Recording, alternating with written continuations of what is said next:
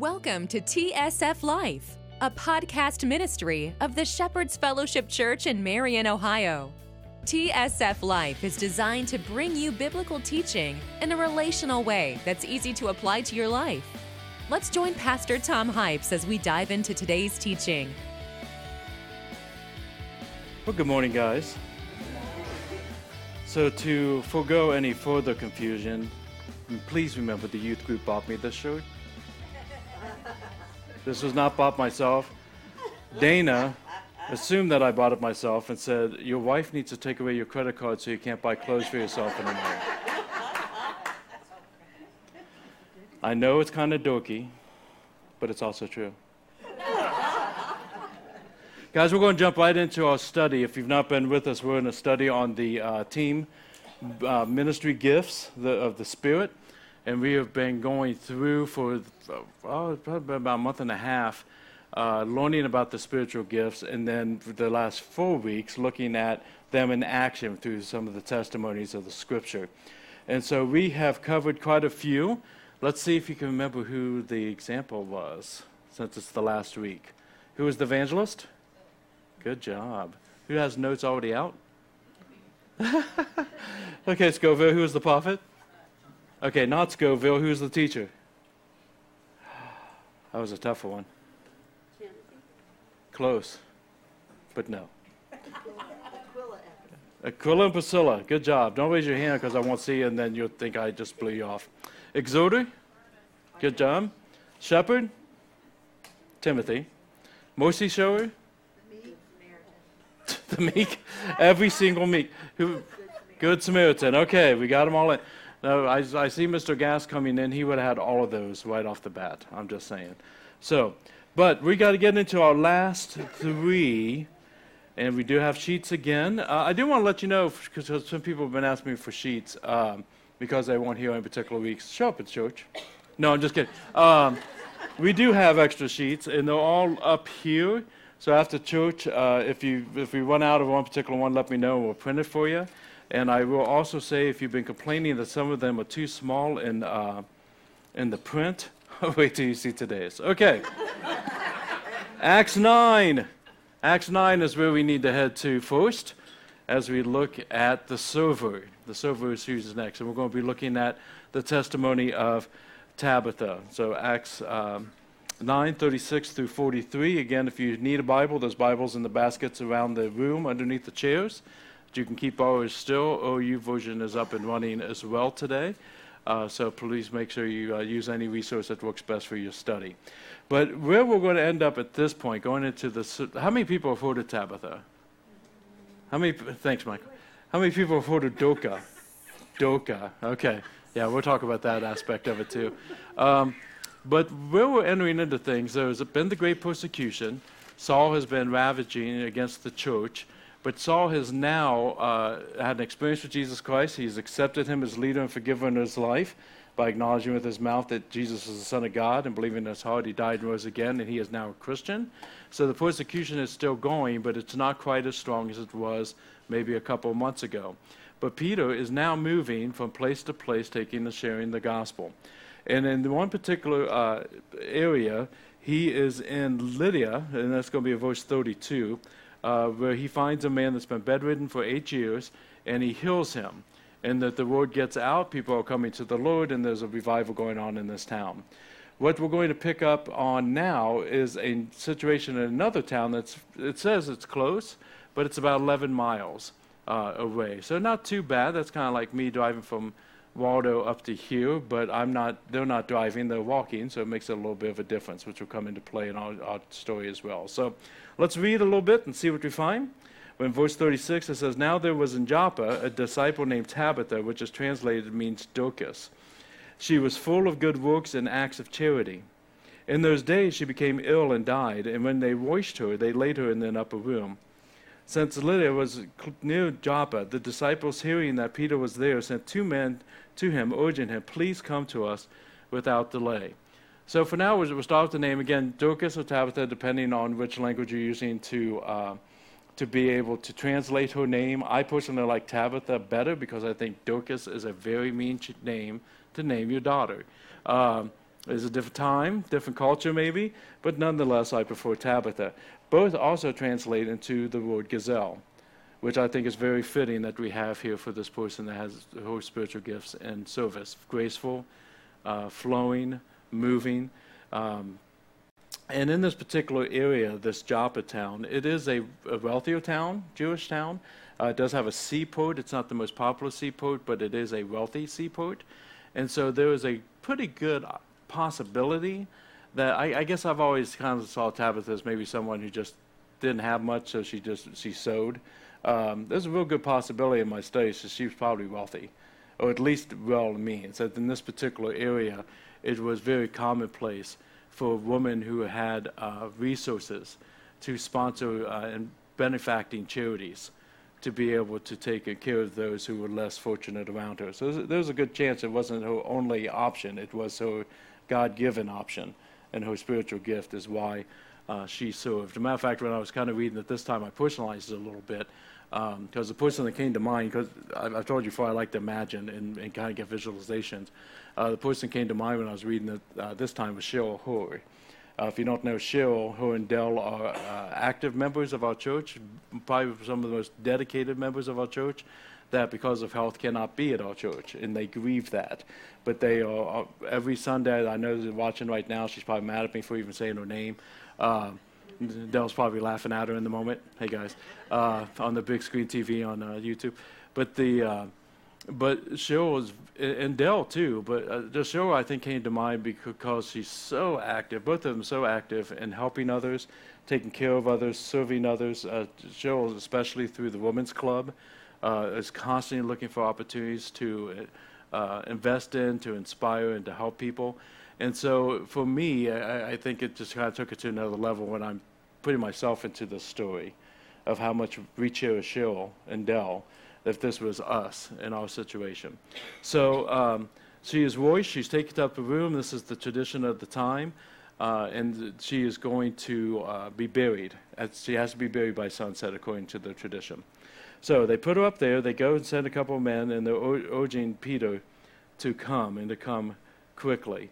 Uh, the thing that's interesting to me, and again, I, I, mentioned that this is 11 miles away, this uh, Joppa to Lydda, uh, which means it's about, it could be up to about a four hour trip by hustling uh, one way. So it's interesting to me that they send these two guys because they have to get Peter and they have to get Peter back. So that's an eight hour round trip, let's say, uh, seven if they're really hustling, um, which they probably were to, because she had to be buried at sunset. That's the tradition. That's the of, of the people. So they had so they only had a seven-hour window. A, or, I mean, a, a limited window to be able to have God step in. The thing that cracks me up with that is that they actually thought that would limit God, but death didn't. And that you, you know what I mean? Like she, she's dead. God's got to step into this. We got to go get Peter, but we got to get for sunset. It would be too late. Uh, and it just reminds me sometimes our tradition will even be stronger than our faith sometimes. So, just an interesting thing that I saw there. But nonetheless, these are people of faith. They're running to get Peter. And uh, come, come without delay. Verse 30, 39. So Peter rose and went with them. And when he arrived, they took him to the upper room. All the widows stood beside him, weeping and showing tunics and other garments that Dorcas, Tabitha, made while she was uh, with them. But Peter put them all outside and knelt down and prayed, and turning to the body, he said, Tabitha, arise. And she opened her eyes, and when she saw Peter, she sat up. Uh, again, this is the second time that they're having testimony of her service, of why she means so much to them, that they, they just can't live without Tabitha because of the service she did. We see nothing she has great authority, she has great command, but because of her service, we just can't lose her is the, the overall theme that keeps coming up. So he, he prays privately, he puts them out. If you want to do some just interesting, I, I like to see common themes in the scripture. Uh, you can write down uh, 1 Kings 17, 1 Kings 17, and 2 Kings chapter 4. Uh, in 1 Kings 17, we have Elijah raising someone from the dead. In the upper room, he puts everybody out to pray the prayers. Uh, Elisha, his protege, is the one that's in 2 Kings. Uh, again, chapter 4, it's the exact same situation. Uh, it, I don't think it's ever really described why. I don't know if they don't want a mixture of here's faith over here and doubt over here, and people that are truly caring and people that just want to see if there's a miracle and those type of things. He just moves all that distraction out and prays over her, and she comes to life, opens her eyes, and she sees Peter. Um, and it's kind of interesting uh, because from my best of understanding, and I don't think I'll ever fully understand this until we get home, as far as how afterlife things happen, Old Testament, New Testament. I mean, I've got some fills from what the Scripture has, but from the best understanding, more than likely, when, when before Jesus fulfilled and we had the opportunity to have things open, that uh, death was asleep uh, uh in Abraham's bosom, where they were comforted. Uh, but either way, I'm just kind of curious how Tabitha actually felt about having to come back here. Uh, and when she opened her eyes, like what her thoughts were. Uh, I, I, think I think it was Chuck Swindoll. I was reading some stuff on that. With, I, I think it was Chuck Swindoll. It might be somebody else. Um, but he he was talking about even though we don't know how she feels, but I bet she was much more purposeful from this moment to her actual death. Um, because of how she sees things now. But but this, this, this is what it is. He prays over her. Uh, she comes back to life. She sits up, verse 41, and he gave her his hand, and she raised up. Then, calling the saints and the widows, he presented her alive. And it became known throughout all Joppa, and many believed in the Lord. And he stayed in Joppa for many days with one Simon a tanner, which, if you uh, follow along the Peter and Cornelius story, you know we're getting we're set up for that in chapter 10 because of who he is he is staying here with. So, with the help of Chris, I'm going to put up a quote from Charles Simeon. How many people heard of Charles? Yeah, me either. Uh, he was a cleric in the early 1800s, but I like this quote. It says, The tears of the godly and the lamentations of the poor are the noblest monuments that the departed worth can have. Oh, that we live as to be thus regretted by the Lord's people, and to have our memory engraved in the hearts of all who knew us. Th- this is the cry of the servant. This is the cry of why Tabitha's raising was so, so important. Um, so, with that, we have sheets. Hmm. We had three of them today. I think I'll break it up to different people. Oh, Tammy, Hannah's here. I bet Hannah would love to help you hand out sheets. what a wonderful mother daughter experience. Sure, come on up. Now, if you've noticed anybody who's complaining about the size of the script, watch, d- d- ignore the list for a second and watch the faces on this one. It's going to be great. It's going to be great. Get Magna, if you want this side of the room? Yeah, or don't say, oh, geez, you're already giving it away. Yeah, I'll hand deliver Cindy's and I'll hand deliver Kathy's. Okay. Do you, guys might want to look at the back before the front, but, but they're, they're, they're done as oh. nicely as they. By the way, let me, I'll make you this deal for those who want a promotion. Everybody double your ties. I'll hire an administrative assistant and we'll make them however you want. But the information's there, I promise you. You might just need to get a magnifying glass out. You do have one. Yeah, see, Kathy's ready. She's good to go. Did you bring it for this, or did you? Ha- do you always get? You did. I love you. I love you. Huh? And for taking notes? Okay. Okay. So say something good. Uh. I like pizza. I like pizza. I like pizza. Actually, I don't like pizza as much as I used to, especially after last night. That was not good. Okay, so so everybody kind of got them. Everybody's in general shape. Oh, look at Hannah helping her mom on her mom's side. That is so sweet. So sweet. Okay, well, let's go through the notes up on the screen. Chris's help. Here's some things to know when it comes to the area of the servant. Uh, it comes from the word di- diakona, is that close enough? Uh, to do service, which is also the root word for the word deacon, uh, which in our church we generally uh, refer to as our care team, as deacon because that's what deacons do. They serve, they take care of the people. Uh, they are generally happy with manual projects. Um, again, not necessarily having to have the spotlight on them. Uh, again, it's always good to say thanks and appreciate, but that's not what they live for. Uh, the, again, they're happy to work behind the scenes. Uh, service can be a help or a ministering gift. From a help standpoint, a lot of people um, that serve like to serve as, let's say, um, the helpers in the kids' barn, or the helpers at VBS, or the helpers at a concert to set up or tear down, whatever the case may be. Um, that, that's the kind of the helping side of things. I have on there six month stat. That's really just a reminder for me. I, I thought it was interesting when I was going through uh, some of the information on this that there's there's a stat that if someone uh, starts attending a church and they don't start um, serving in some way within the church within the first six months, uh, it's very, very, very unlikely that they that they will plug in and serve. Um, in those capacities. So I just thought that was an interesting stat. Uh, and then from a ministry standpoint, that's more hands-on. Uh, the, the people that will uh, come to do part of a painting project, the people that will come and help read, the people that will uh, take care of the grounds, those type of things. And again, it's not a lower gift at all. This is the problem that we have with the serving gift, is that a lot of people think, well, I can't do anything else, so I guess I'll just show up and mow. Mowing is huge and is part of the ministry of the church. Um, so if you ever feel that way, remember Tabitha. Remember Tabitha. No service uh, is is secondary in any way, shape, or form. I was reading through this. Um, I was interested. Again, this is from the one of the resources that's uh, from Dr. Larry Gilbert, who I've been uh, really using most of his guides towards this particular study. Uh, and I thought this was interesting. He said servers are not uh, people who believe that since they can do nothing else in the church, they must have the gift of serving. That attitude would be little the gift and would be an insult to the person who has the gift of serving. There are no menial tasks in God works. Um, it is possible that more people have this gift than any other. Servers paint the walls, pick up the trash, sort the hymnals, uh, if they can find the hymnals, clean the baptistry, keep the, the nursery, uh, bake the cakes, cook the meals, paint the signs, drive the bus, and a million and one other necessary tasks in the church. They can always be found late in the evening doing some seemingly small job like fixing the public address speaker that didn't work last Sunday. They usually do not realize that their love for the Lord shows every time the doors of the church are open, especially if they oiled the now quiet hinges last week.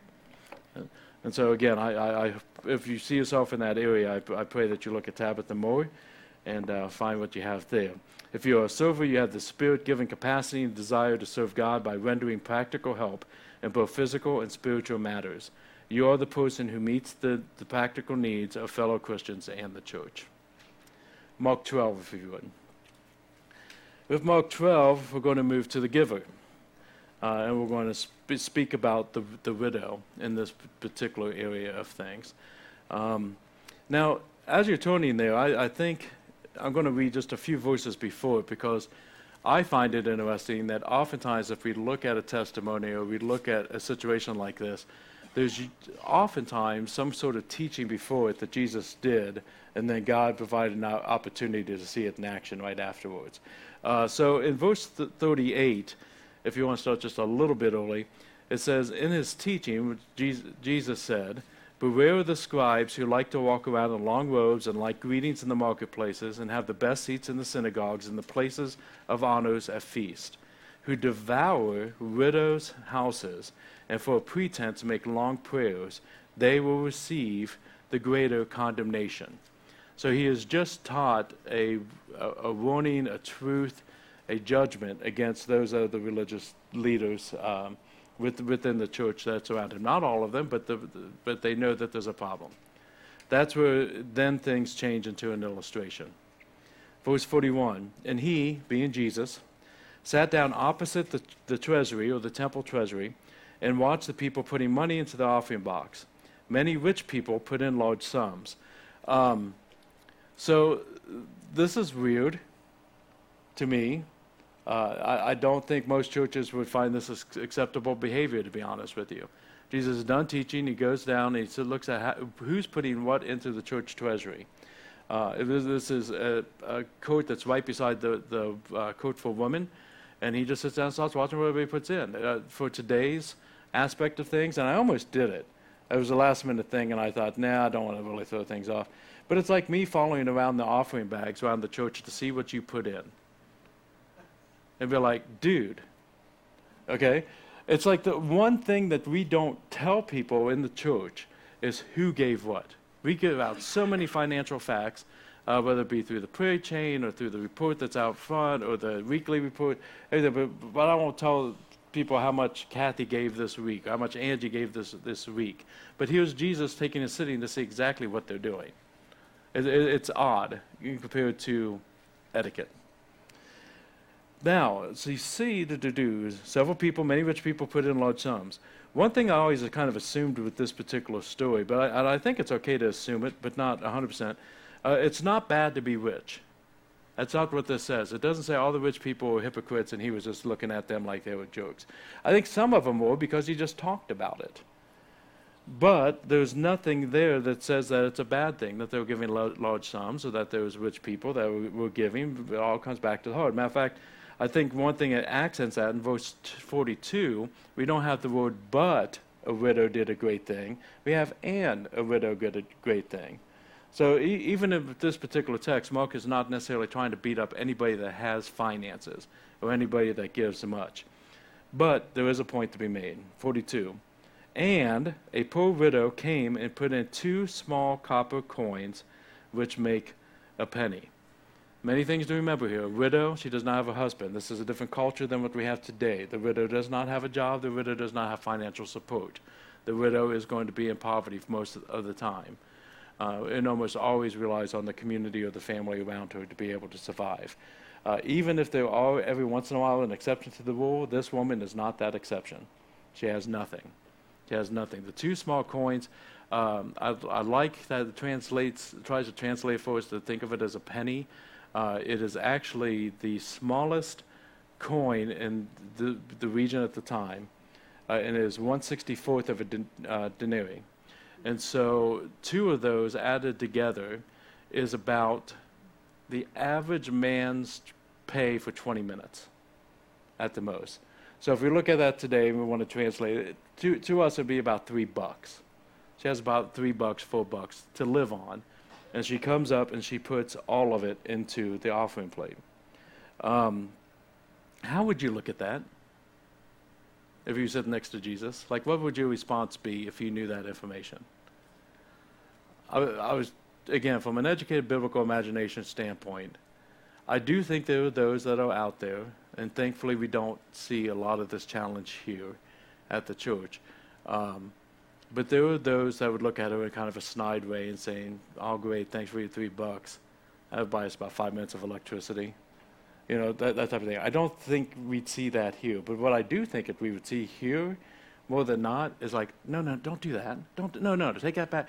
The church is fine. The church is fine. We chucked the budget in. We, we made the actual goal, not even just the need goal. It's, it's fine. Take that and, and go to Subway and get half a sandwich, please this is yours. I think that would be the response because I think from a, from a good-hearted standpoint, that's how we would feel. Jesus didn't have that response, and and I, I think that challenges me in many ways. I, I remember. Okay, we'll, we'll do a quick. Um, recap of tithing and not offering, just in case you haven't been around. If you want to go deeper into it, YouTube page, uh, church website, look up tithing, look up generosity. We've got tons of stuff out there. But generally, the tithe is the first 10% that I get of anything that God entrusts me with. That 10% goes to God. It's not the last 10% because sometimes I have my last 10%, sometimes I don't. It's my first 10% and I honor Him first. Offering is anything above the tithe, in that, in that you know, 10, 11% to, to 100% standpoint that God leads me on. And then He also calls me on generosity, to be generous to other people. those are three pretty clear teachings. Um, on the tithe, there were some today that believe that the tithe is still in place, and there were others that believe that it was fulfilled with, um, with Christ. And so it is uh, not really about the percentage, but about your heart. The challenge is usually when I have someone with that argument, they're justifying not giving. Um, but the, the, proper argument would be it doesn't matter 10%, 20%, 40%. I, I want God first on my finances. Okay. And uh, again, I can make an argument both ways biblically, but I truly believe the tithe was before the law, through the law, in the Old, Te- uh, in the Old Testament and the New Testament. So I still believe in the tithe. Um, so there was a gentleman that came here on point that I, I really, really like. Um, and he came, came for about a year or so, and he, he, he said he liked me. Uh, and we got along really, really well, but he really struggled with that particular end of the teaching because he believed the tithe was fulfilled. And he, uh, we had a conversation, lovely conversation, good conversation, Christian mature conversation. And he was saying, Can you teach that 10% tithe is like a good starting place, but the tithe isn't still in place? I said, No, I can't teach that. Because where I'm at in the scripture, I, I don't believe that to be true, so I can't teach that. So he left the church. Not mad, not upset, but to him, well, I think that's a secondary issue. And trust me, I know that there's things that you guys don't dis- that you guys don't agree with with me, and that's okay. We love each other, right? Huh? Keep reading that that little sheet. I, I give the I keep I, it's like an activity kit for kids. I just I'm trying to keep you busy. Okay, so. Uh, but he, he considered a, a situation he had to separate. And his biggest point within that was his heart. What are you saying to people that don't have much if you're telling them that you're supposed to give your first 10% to God? My challenge is Jesus' reaction. Verse 43. Jesus called his disciples to him and said to them, Truly I say to you, this poor widow has put more in than all those who are contributing to the offering box. For they are all contributing out of their abundance, but she out of her poverty has put in everything she had and all that she had to live on. He didn't stop her, he celebrated her. Why? Because she was a giver. And she did it in faith, and she did it in full understanding. And the one thing that I wish Mark gave us was what happened with her after this. Because I guarantee you, God took care of her. That's the one thing I know for sure. God took care of her. Um, because, and again, I think this is uh, this is a spiritual gifting of, of generosity that challenges all of us to grow in our faith when it comes to generosity. Uh, so, so I, I find that to be pretty pretty inspiring that she's still celebrated 2,000 years later for her beautiful, beautiful faith and, and moving in that, that generosity. So uh, the giver, I think she's a, a wonderful uh, person to be able to look at with this and to be able to see what, how God reacts to it. Uh, we do have people in our church that I think fits this as well. Uh, some have finances, some do not. I have always found, and I said just recently with the poverty simulation, uh, we, were, we were talking, I was talking with some folks. I've always, always said that people that have experienced poverty or in poverty are always much quicker to generosity than those that have a lot that think they have to protect it. it, it it's, it's just a universal truth after 30 years of ministry that I see over and over and over again. I have learned from being a young punk kid in ministry to understand how God sees things, to not take and look at an offering that has $22 and change or $30 and change and it's not rolled and you look at it and go, I'm going to have to take it. I don't even complain at all because I think it's as beautiful as any check for 300, 600, 800 dollars that we get. It's beautiful. So, so I, I wish I could give names. So there, there are people in this room that give far greater with a roll of coins than others of us who write a check. There, there, there are those in this room that do far greater with their limited resources um, that will not just do the tithe. And I, I have put this out there, not, since I'm not saying name, I think I can be more free with this, this detail. Uh, that will still donate $3 to every area of our budget on top of the tithe. And I think it's beautiful. I think it's beautiful. So that's, that's, that, that's the heart of the giveaway. So, who do we want to have pass out this time? I really kind of like the mother daughter team. But what about a mother son team? Michelle, Justin, you guys want to help me? Was that just a lie? a partial lie? So far, not next. I'm trying to keep doing new, new people. Come back, get each one, I'll give you another one. I'm kidding. there you go, kids. Thank you. Thank you very much. A little bit of a larger print. I started out with the really small print so that you can't be complain the rest of the service. So, much better. Nicole, I'm giving you the week off. I'm not picking on you or anything. Love you. Okay, so as we pass out the sheets, let's go to the notes on the screen as well. The Greek word is metadidum. I'm sure, confident that that is the correct pronunciation. It means to give over, share, give to, or to impart. Uh, it is to give of finances and resources. Uh, usually, if we're talking about giving because we've created something like uh, blankets for babies, then we'll go back into the service end of things. Do I have more? Your mom has more. I bet you could take her. Uh, but we're talking more about serving if we're talking about other uh, ty- types of actions. We're here, we are talking about finances and resources when we're talking about the gift of being a giver. Um, we give in simplicity, Romans 12:8. If you want to take a peek at that, just a little extra nugget. Uh, I, I, like this phrasing, and it is not mine. But givers see tithing as receiving 90% instead of giving 10%. Thanks, man. Appreciate you, Justin. Thanks, man. Givers see tithing as receiving their 90% instead of giving up their 10%. Let's go to the next screen. And if again, if you miss any of these, just let me know and I'll send them. Uh, givers look with disapproval when people are giving with wrong motives. That's a very strong frustration to them if they know that the heart is, is wrong. Uh, givers don't have to be rich. I've already covered that. some of the best givers I know do not have much. Their lens is giving, but we are all supposed to be givers. Okay, so this this is a point just to kind of take it back to like the evangelist there are those that are spiritually gifted as evangelists and they see everything from an evangelist viewpoint. However, we all evangelize. We all evangelize. We can't say, oh, that's what the evangelist does, and I'll just kind of hide over here in the corner. We all lead people to Jesus. We all baptize. We all take and disciple one another. Uh, givers, we are all called to be givers.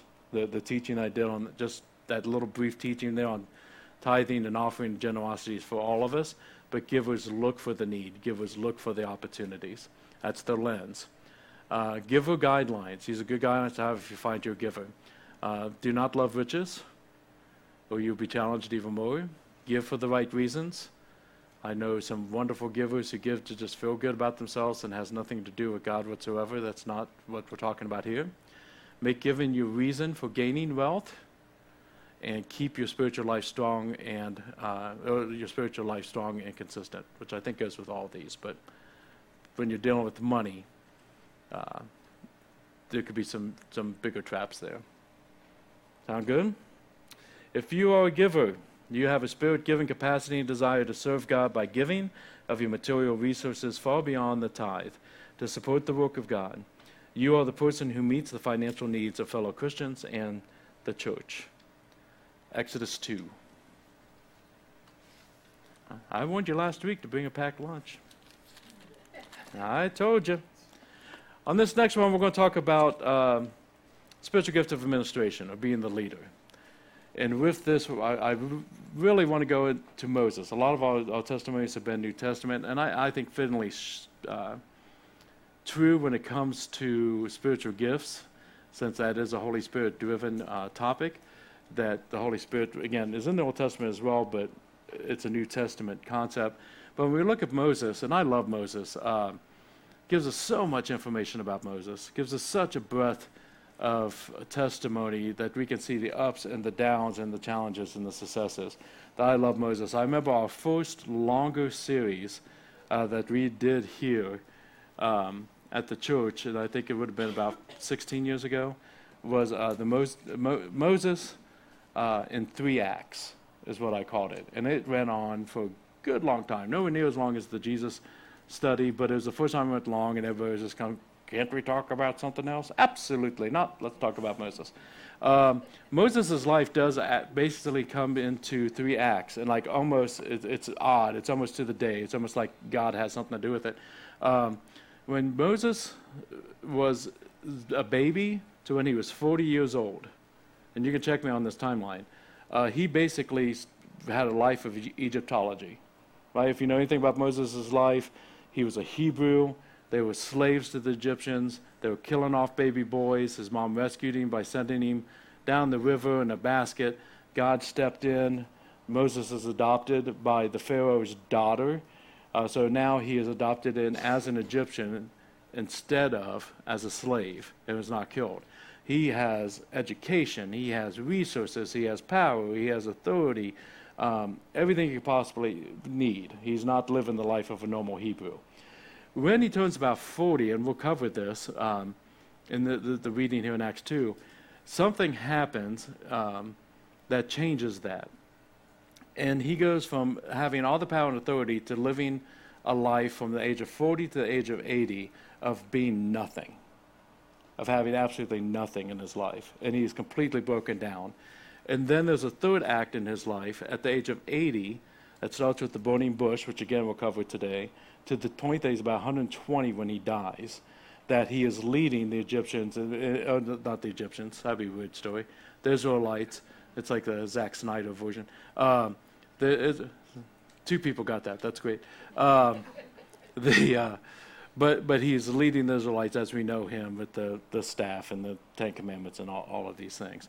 Uh, so we but we see him go through a great deal uh, of of change, and I think he's a great example to see when we're talking about spiritual gifts that we have a spiritual giving capacity, that we grow in our spiritual gifts. We have successes and failures within learning how to use our spiritual gifts. And Moses, I think, is a great example of that. So we're going to pick up in chapter 2, verse 11, when he's 40 and he is moving from the place of power and authority to a place of nothingness. Uh, here, here's how the story reads, or the testimony reads. One day, when Moses had grown up, he went out to his people and looked on their burdens, and he saw an Egyptian beating a Hebrew, one of his people. He looked this way and that, and seeing no one, he struck down the Egyptian and hid him in the sand. When he went out the next day, behold, two Hebrews were struggling together. And he said to the man in the wrong, Why do you strike your companion? And he answered, Who made you a prince and judge over us? Do you mean to kill me as you killed the Egyptian? Then Moses was afraid and thought, Surely the, the thing is known. When Pharaoh heard of it, he sought to kill Moses, but Moses fled from Pharaoh and stayed in the land of Midian, and he sat down by a well. What you see here is a leader with a heart to lead, but not grown in his capacity. I don't know if he always knew that he was different. I don't know if he just found out recently that he was actually Hebrew and that he was adopted. Whatever the case would be, when he's about 40 years old, he looks upon the struggle of his own people and says, I want to do something about this.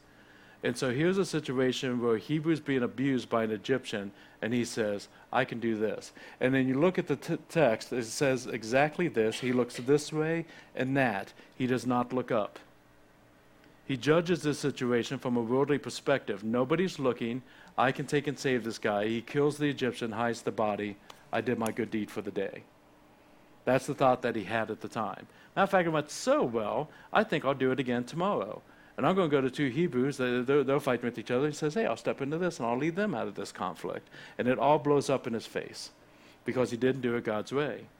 Has the heart of a leader, but he did not follow God in how he was supposed to do it. Does that make sense? All together on that? So that's when he flees, and he goes out into the desert, and he marries a woman who's the, the daughter of a, a shepherd, and he loses everything, and he's living in the desert for the next 40 years, and the only authority he has left is over a few little sheep that he does not own. And he learns how to be nothing. He learns how to be nothing. So, then if we jump ahead to chapter 3, because they only give about one chapter to that part of his life. Uh, in chapter 3, you're going to come upon the point where God says, okay, it's time. And so um, I wasn't going to read this part, but I, I want to. I'm sorry. I really like Moses. And you guys are being pretty well behaved for the most part. Let's see. Get your magnifying glass out. Yes, I was looking at you there. Hey, baby. Chapter, verse 1. Now, Moses, and I'm sorry for the YouVersion people because I'm skipping uh, back a little bit. Now, Moses was keeping the flock of his father in law, Jethro, the priest of Midian, and he led his flock to the west side of the wilderness and came to Horeb, the mountain of God. And the angel of the Lord appeared to him in a flame of fire out of the midst of a bush. And he looked, and behold, the bush was burning, yet it, it was not consumed. That's odd. So he wants to check this out. So Moses said, I will turn aside to see this great sight, why the bush is not burned. When the Lord saw that he turned aside to see God, he called him out of the bush, Moses, Moses. And Moses said, Here I am. That is the best response you can ever have when God calls your name. He's starting out strong right here. Here I am. God says, Take off your shoes. It's holy ground. He takes off his shoes and, and he, he, he put, take, takes and um, does what God calls him to do. And God starts talking about the, about the affliction of his people and that he's ready to step in. And that's where I'll pick you back up in, in verse 10. God says to him, Come, I will send you to Pharaoh that you may bring my people, the children of Israel, out of Egypt. But Moses said to God, Who am I that I should go to Pharaoh and bring the children of Israel out of Egypt? He said, But I will be with you, and this shall be a sign for you that I have sent you. When you have brought the people out of Egypt, you shall serve God on this mountain. Then Moses said to God, If I come to the people of Israel and say to them, The God of your fathers has sent me to you, and they ask me, What is his name? What shall I say to them? And God said to him, I am who I am. Uh, this is where you see that Moses has now been broken. If he was the Moses when he was 40 and God showed up and said, Now's the time, I'm going to use you, we're going to lead out all your brothers and sisters out into freedom, Moses would be like, Yes, finally, finally. But you see that he needed to be broken. He needed humility to get to the point, almost too much, where he's crushed and he says, Who am I? Who am I? You're my leader. You're the one I called. You're the one I've given capacity, and I'm with you. And God, being funny, says, I'll give you a sign that when all this is complete, you'll come back to this mountain, you guys will worship together. I don't know about you, but when I want a sign that helps my faith, I'd like to see something before I do the action instead of after the action. But this is the sign. This is what he gave him to start out with. And Moses was like, What am I supposed to even say to him? I am who I am. And he, he goes through after this, and, and again, read, it, read this later through the rest of this chapter. It's beautiful. But God takes and sees that the sign after isn't going to help him. So God goes back and says, Here's the plan for the next six months. Here's how you, you're going to act. This is how they're going to react. This is what I'm going to do within it. So when they, they reject, I'm going to come with these plagues. He gives them the entire plan. And I have yet to experience the day when God shows up and tells me what the next six months are going to look like. I would love that. Love that. Instead of the step by step you know being faith type thing, he gives him everything, everything from beginning to end. And then in uh, chapter 4, verse 1, Moses answers and says, But behold, they will not believe me or listen to my voice, for they say that the Lord did not uh, appear to you. And the Lord said, What is that to his hand, in your hand? He is now changing gears because the other tactics are not working. So Moses says, A staff. God says, Throw it to the ground. So he threw it on the ground and it became a serpent, and Moses ran from it like he's trying to do from God. But the Lord said to Moses, Put out your hand and catch it by the tail. So he put out his hand and he caught it, and it became a staff in his hand. That they may believe that the Lord, the God of your fathers, God of Abraham, God of Isaac, God of Jacob, has appeared to you. Again he said to him, Put your hand inside your cloak. And he put his hand inside the cloak, and when he took it out, behold, his hand was leprous like snow. Then God said, Put your hand back inside your cloak. So he put his hand back inside his cloak, and he took it out, and behold, it restored like the rest of his flesh.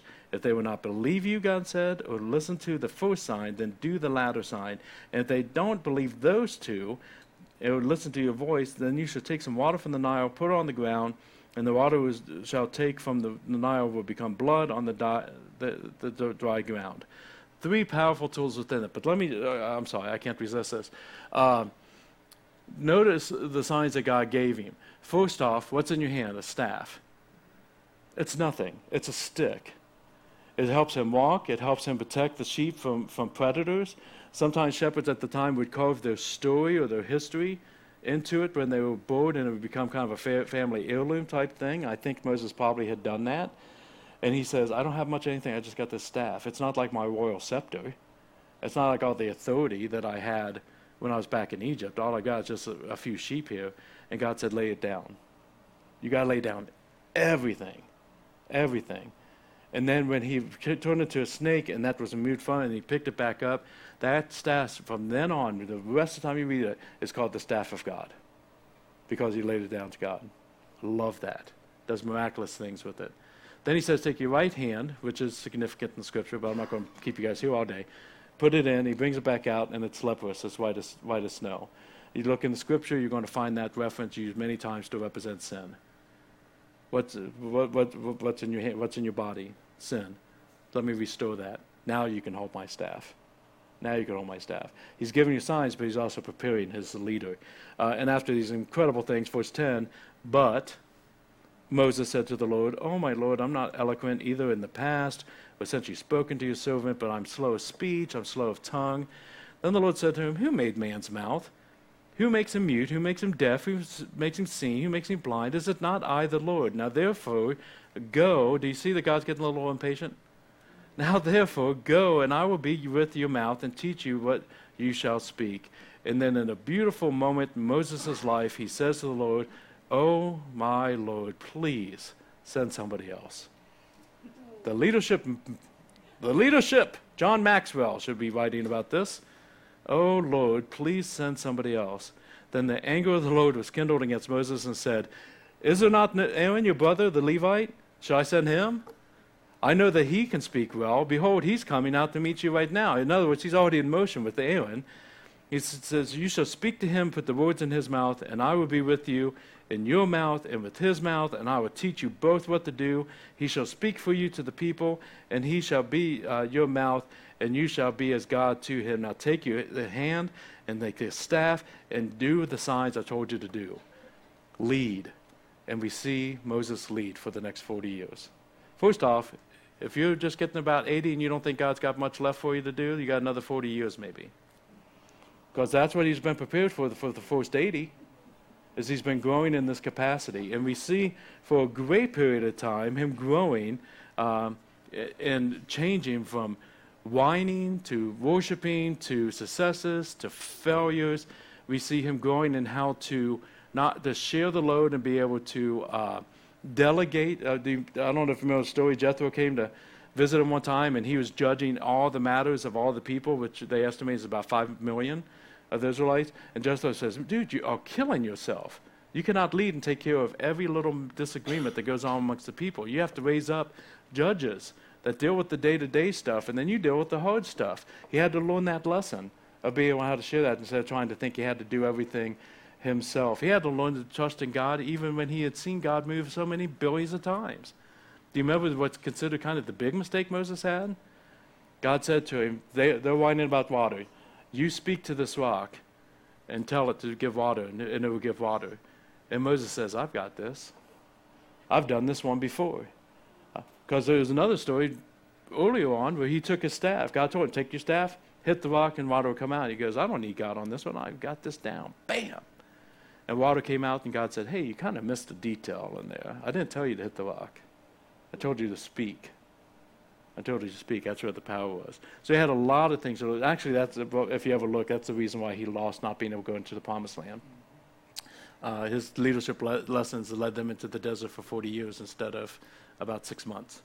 There's a lot of things that we find in, in his life that, that are beautiful. So, anyways, like I said, I could talk about Moses forever, but we have to give out another sheet.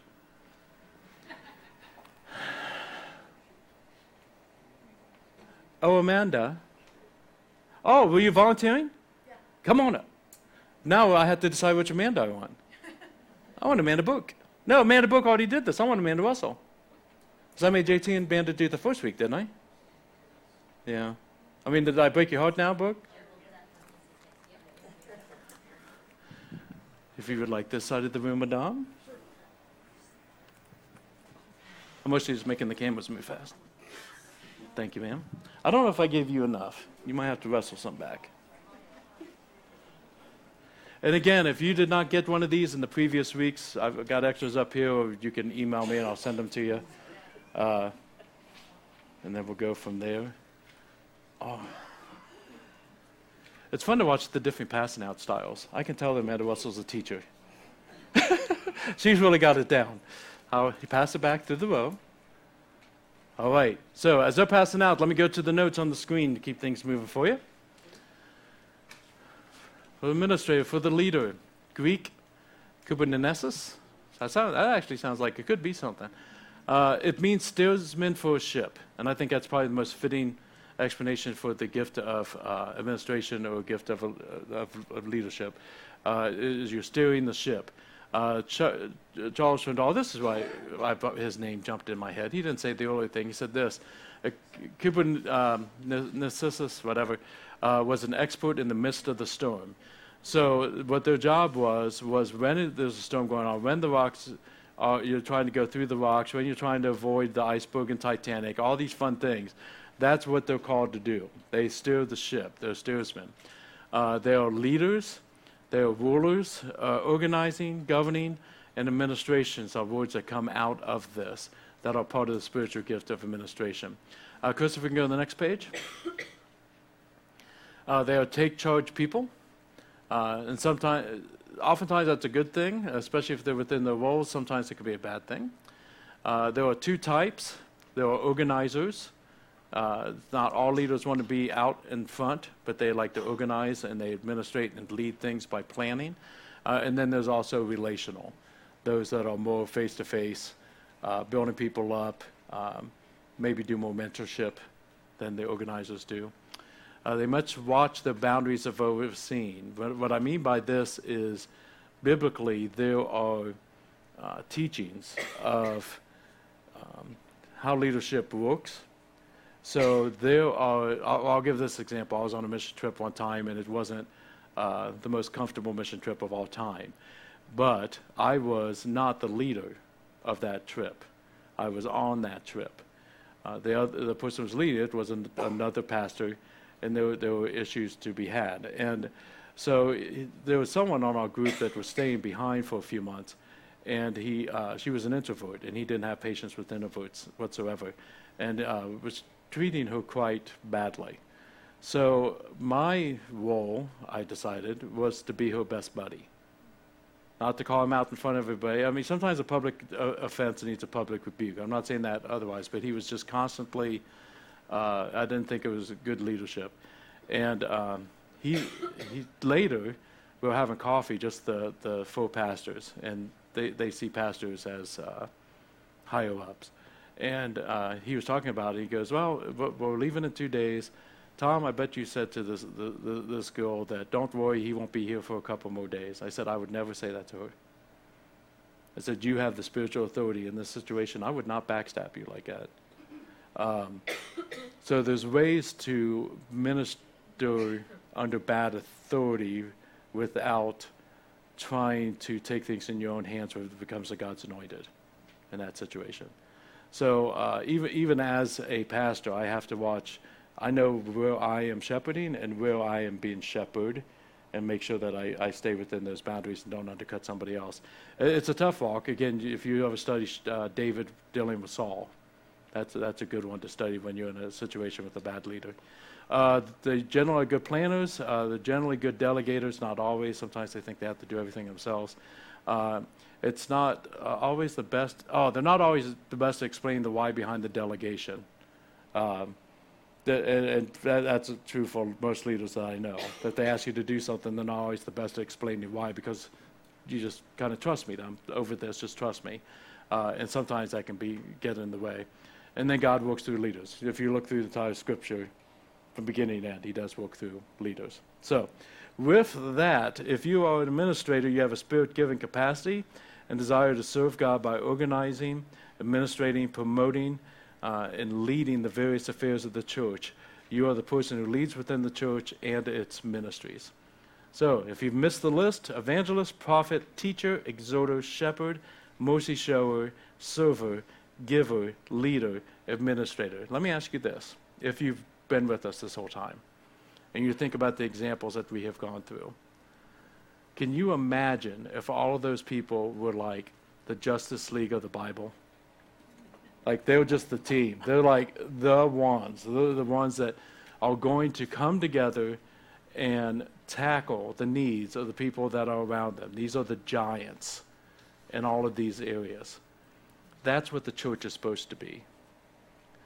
We are all supposed to understand all spiritual gifts, which we all have if you've accepted Jesus as leader and forgiven your life, grow in that capacity, and work together to be able to provide for the needs of the saints and for the world that's around us. That's the purpose of the study up to this point. That's why I asked you at the beginning please forget any assessments you have done before.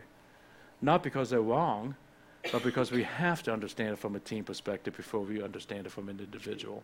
Does that make sense? And if any of us decides not to, the body hurts because of it.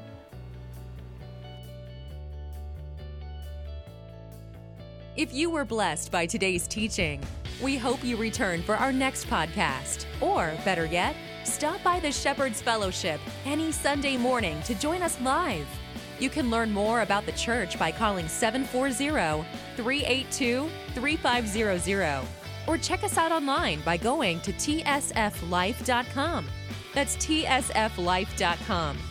You can also support the ministry of TSF Life by donating at our church website or sending support to the Shepherd's Fellowship, 1647 Marion Marysville Road, Marion, Ohio 43302. Thank you for spending your time with us today, and we look forward to seeing you soon. Be blessed.